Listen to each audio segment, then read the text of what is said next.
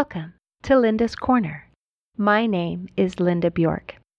Today I'm going to talk about what to do when you hit an emotional wall and also share some tools to create an emotional first aid kit so that you can get past those walls. You may have seen it in others or perhaps experienced it in yourself. Someone starts off with great intentions toward change and self improvement, only to become discouraged and give up. I'm going to explain why that might happen and how to work through it when those feelings of wanting to give up arise. Being properly informed empowers us to be able to keep going and experience healing, peace, and growth. To understand why we hit emotional walls, it's helpful to understand a little bit about the normal function of the brain. There is a network of neurons located in the brainstem called the reticular activating system, or RAS, which is the gateway into the brain. All the sensory information that we encounter first enters through the RAS, which determines where to send it. The reticular activating system acts as a filter so we don't become overwhelmed by an overload of information. The job of the RAS is very important because it is estimated that the human brain takes in about 11 million bits of information every second. But on average, we're only consciously aware of about 40 bits of information per second. So when I say that the RAS filters information, I'm not talking about filtering out a little bit of information, I'm talking about a major filtration process. It is the job of the RAS to decide what is important and what can be safely ignored. When the RAS is deficient, such as in cases of autism, ADD, and ADHD, too much information is allowed into the conscious mind, and it causes a sensory overload and a difficulty in concentration and the ability to focus. So, the job of the RAS is very important for our safety, comfort, and functionality. However, the next question is, or at least should be, how does the RAS decide which information is important? The answer is that it makes those decisions based on automatic programming that you and I created without even being aware of it. It is done on a subconscious level and is largely determined by what we focus on. If we spend a lot of time focusing on a particular thing, then the automatic subconscious programming of the RAS assumes that that information must be important. That's why, uh, for example, if you're pregnant, all of a sudden you see expectant mothers everywhere. Or if you're trying to buy a new car and you've been researching a particular make and model, all of a sudden you start to notice that car everywhere. The truth is that those expectant mothers or those cars were there all along, but the RAS considered that information to be something that was safe to ignore. However, now that you're focusing on those things, the RAS figures it must be important, so it points them out for you. This normal and natural RAS system which is designed to keep us safe and comfortable, can cause some problems, however, when you're dealing with mental and emotional issues, such as depression, anxiety, and low self esteem. A person who is struggling with depression is often focused on thoughts like, My life is miserable. People would be better off without me. There is no hope, and things like that. A person who is struggling with feelings of low self esteem often has circulating thoughts like, I'm not good enough, nobody likes me, I'm a failure, and so on. Because these are the predominant thought patterns, the RAS uses this as the basis for determining what is important. This means that anything that doesn't support those negative feelings are filtered out. And the only information that is allowed to enter the conscious are those things that support the depression, anxiety, low self esteem, failure mentality, or whatever issue you're dealing with. This strengthens and builds on the problem by continually adding evidence that those feelings of depression, low self esteem, or whatever are valid, and the situation becomes progressively worse. Furthermore, if we make a conscious effort to say or do something that is contrary to the current subconscious programming, the brain considers this a dangerous threat and sends out a warning that in order to be safe, you need to go back. When that warning hits, it feels like running into an impenetrable wall, and people naturally want to give up. When these walls arise, we have two choices. We can either choose to retreat and go back to where it feels safe, or we can work through them and move forward. If you choose to retreat, the walls become stronger and stronger and harder to get through. If we choose to move through them, it makes us stronger and we can get through future walls easier. So, one choice makes the wall stronger, and the other choice makes us stronger. For a person who is watching from the outside, the right choice seems pretty obvious. But when you're in it, it is a lot harder than it looks. When I was going through this process of healing, I hit that wall immediately and I wanted to give up on day one. It's difficult to adequately describe, but it literally felt like I was going to die. I felt not only the mental and emotional feelings of fear and whatever, but also the physical symptoms as if my life was being threatened, like rapid breathing, heart pounding, sweating, and shaking. It was really scary. Fortunately, I had been warned that this would happen, so I knew what to do. To get through that wall, I used one of the tools in my emotional first aid kit. An emotional first aid kit is just a list of simple tools or actions that can cause an immediate, although temporary, positive effect. Like singing, for example. And I'll explain in a few minutes how and why this helps. Singing is the tool I use to help me get through this first wall. I cranked up one of Shakira's songs called Try Anything from the movie Zootopia and sang along. Singing it through once wasn't enough. I had to repeat it three times before the feelings of panic that my life was in mortal danger subsided and I knew that I would survive. The remedy is surprisingly simple, but it takes a lot of courage to follow through. Think about it. Imagine you're watching a movie and a monster is chasing someone. Do they find a place to hide or do they jump out and start singing a song? You know that if they sing a song, they're going to get eaten. And you might even think that they deserve to get eaten because they were too dumb to hide. That's how I felt. The monster was chasing me. I was in danger and I wanted to hide. But someone had told me that what I was actually supposed to do in this situation was to turn on the music and sing a song a bunch of times. It took a massive leap of faith to respond by using the tools in my emotional first aid kit rather than the natural response of wanting to shut down and hide.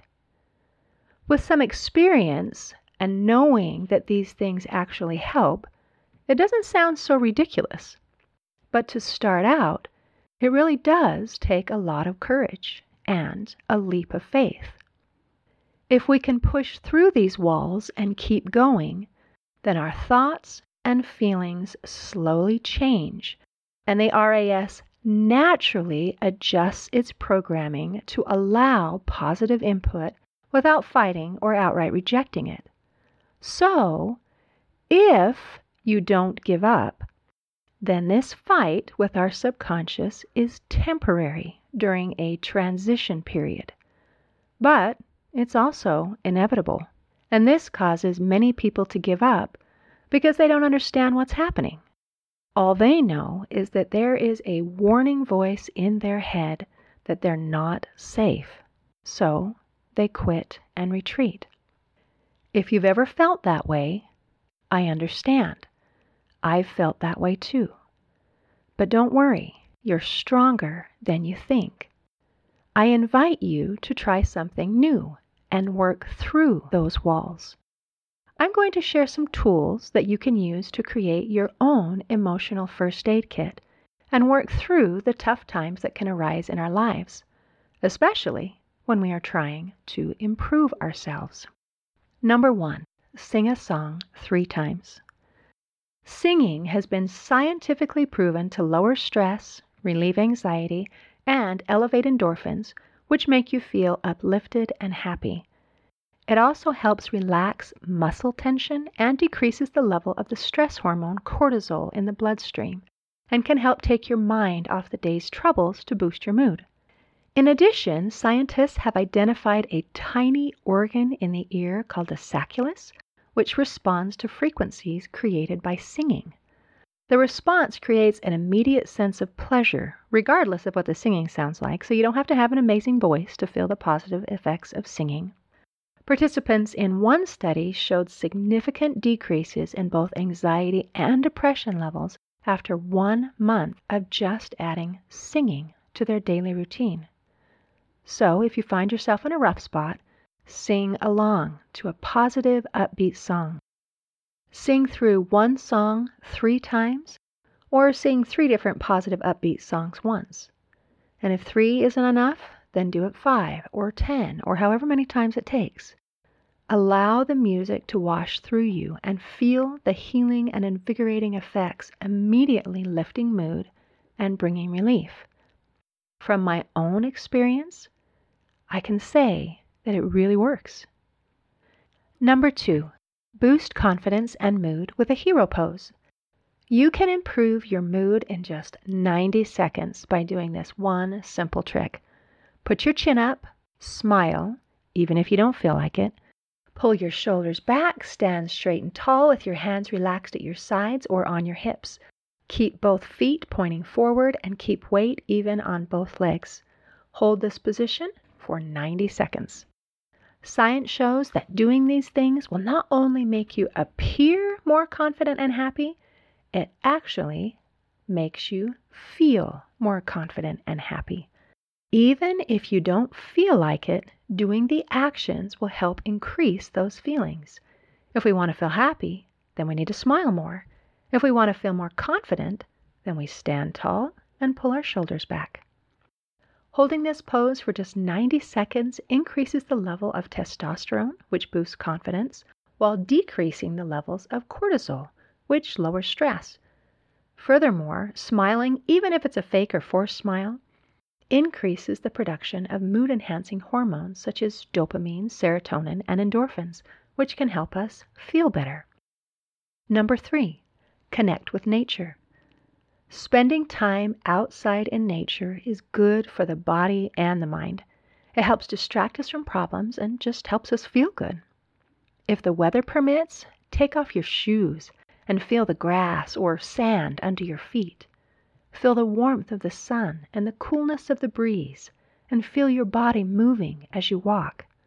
Hear the birds, or the waves, or the rustle of grass in the wind. Smell the flowers and the trees and see the beauty of nature all around you. Enjoy a sensory experience in nature and feel its healing effects. Number four, take a walk. Virtually any form of exercise can act as a stress reliever. It does wonderful things to help our emotional well being.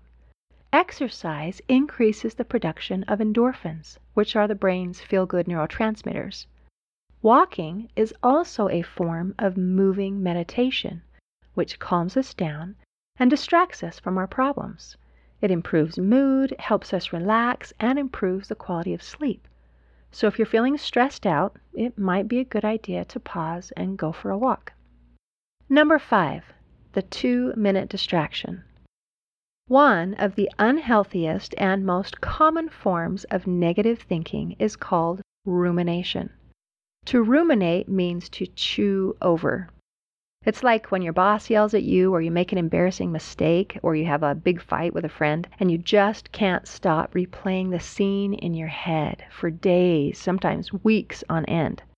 Spending so much time focused on upsetting and negative thoughts actually puts you at significant risk for developing clinical depression, alcoholism, eating disorders, and even cardiovascular disease.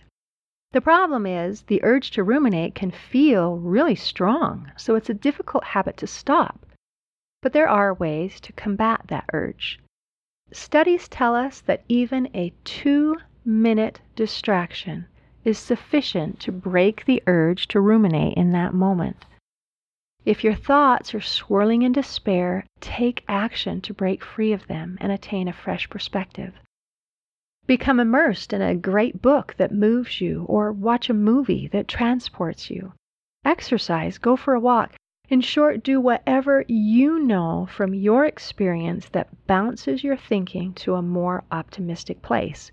If you can succeed in changing your mental channel for at least two minutes, you have a chance of breaking that destructive cycle of rumination. Number six, laughter. When looking for an excellent distraction, laughter really is the best medicine. Laughter stops distressing emotions. It can help you shift perspective, allowing you to see situations in a more realistic, less threatening light. Laughter makes you feel good. It triggers the release of endorphins, the body's natural feel good chemicals. And the good feeling that you get when you laugh remains with you even after the laughter subsides.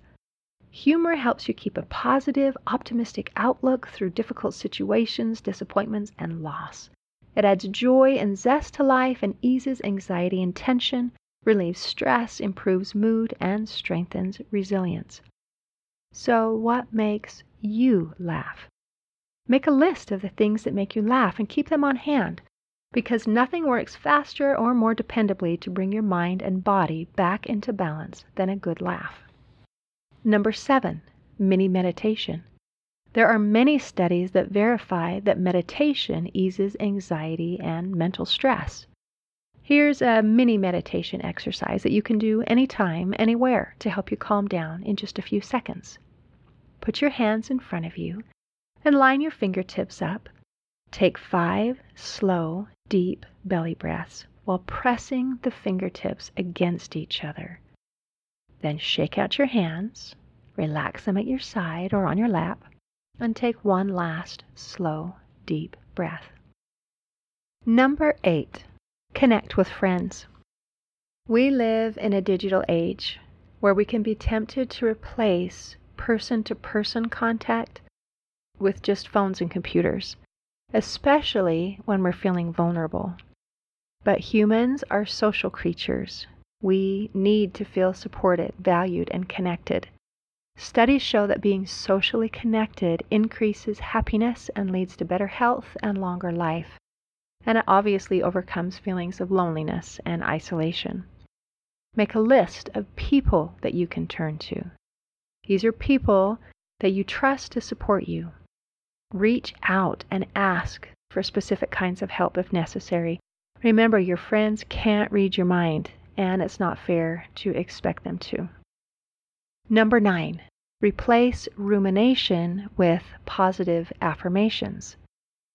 When we get caught in the trap of rumination, which is repeating negative self thoughts over and over again, we have to do something to interrupt that cycle, or it just keeps going. Rumination is very dangerous because studies show that people believe things that they hear a lot because they are familiar. And we disbelieve things that we don't hear a lot because they are unfamiliar. It is really interesting because there is no basis in logic, but it happens. This is why it's so dangerous when we repeat over and over in our minds things like, I'm not good enough, or I'm a failure, or nobody cares about me. Even though there is no basis in logic for these statements, we believe them to be true simply because we repeat them to ourselves over and over again. There is a way to combat these beliefs by using that same principle of repetition, by creating positive statements about ourselves and repeating them over and over. It can create a new, healthier, positive belief system. So, if a thought keeps running through your mind like, I'm not good enough, then replace it with another opposite and positive statement such as, I am worthy of being loved, valued, and appreciated. I am loved, valued, and appreciated. I am good enough. And repeat that over and over again. As a warning, it won't be easy. When you say those things, your subconscious will tell you that they're lies. Studies show that once we believe something, we instinctively defend and protect it without even being aware of it. But if we keep at it relentlessly and consistently, that power of repetition can retrain our brains to accept those things as true. Just keep going. Number 10, pet the dog. If you're feeling anxious, stressed, or depressed or lonely, one thing that might help is to spend some time petting a dog or cat. Science shows that playing with or petting an animal can reduce stress and also help reduce feelings of isolation and help us feel connected. Petting a dog or cat increases oxytocin production in the brain, which lowers stress and increases feelings of happiness. It also decreases production of cortisol, which is a stress hormone. So it works in multiple ways to help you calm down and feel better. Number 11, a small act of service. Depression and anxiety tend to make a person retreat inward. Helping other people can help bring us outside of ourselves. It can also help distract us from our own problems and think about something else. Studies have shown that people who help others have lowered levels of depression and anxiety and better self esteem. In fact, in research studies, service was more effective in making a positive difference in the way participants felt about themselves than those who made an effort to pamper themselves or create self esteem goals. Number 12, dark chocolate. J.K. Rowling was right on track when she used chocolate to help treat the unpleasant effects of the Dementors on Harry Potter. It turns out that extra dark chocolate really does improve your mood and is great for brain health. A good rule of thumb is to go for chocolate that is 85% cocoa or more. Basically, the darker the chocolate, the better it is for your brain. Cocoa is high in flavonols, which have antioxidant and anti inflammatory properties and reduce blood pressure. For a reference point, the darker the chocolate, the more flavonols it will have. So, the bottom line here is that eating dark chocolate is good for your memory, your blood pressure, and your mood. It helps alleviate depression and also acts as an anti inflammatory, which means it's good for your brain. So we've just listed a dozen tools that you can use anytime to help you get through a rough spot. We've also talked about emotional walls and some of the reasons why they show up. Knowledge is power. Now you know what is happening, why it's happening, and what you can do about it. This knowledge empowers us to get past roadblocks that might impede our growth progress, and healing. I know this is a lot of information to remember, but don't worry. All of this is written down and easily accessible on the Hope for Healing website at hopeforhealingfoundation.org. I invite you to create your own emotional first aid kit and use these tools to help get past the rough spots of life. You have more power than you might realize. You can do this, and I promise that it's worth it. In closing, I'd like to share a quote by Corey Taylor. You have incredible lives ahead of you. You have incredible things that you can accomplish. If you feel that, you will have an amazing life. Do not let anything build a wall too high for you to get over. You can get through it. You're stronger than you think. You'll always be stronger than you think.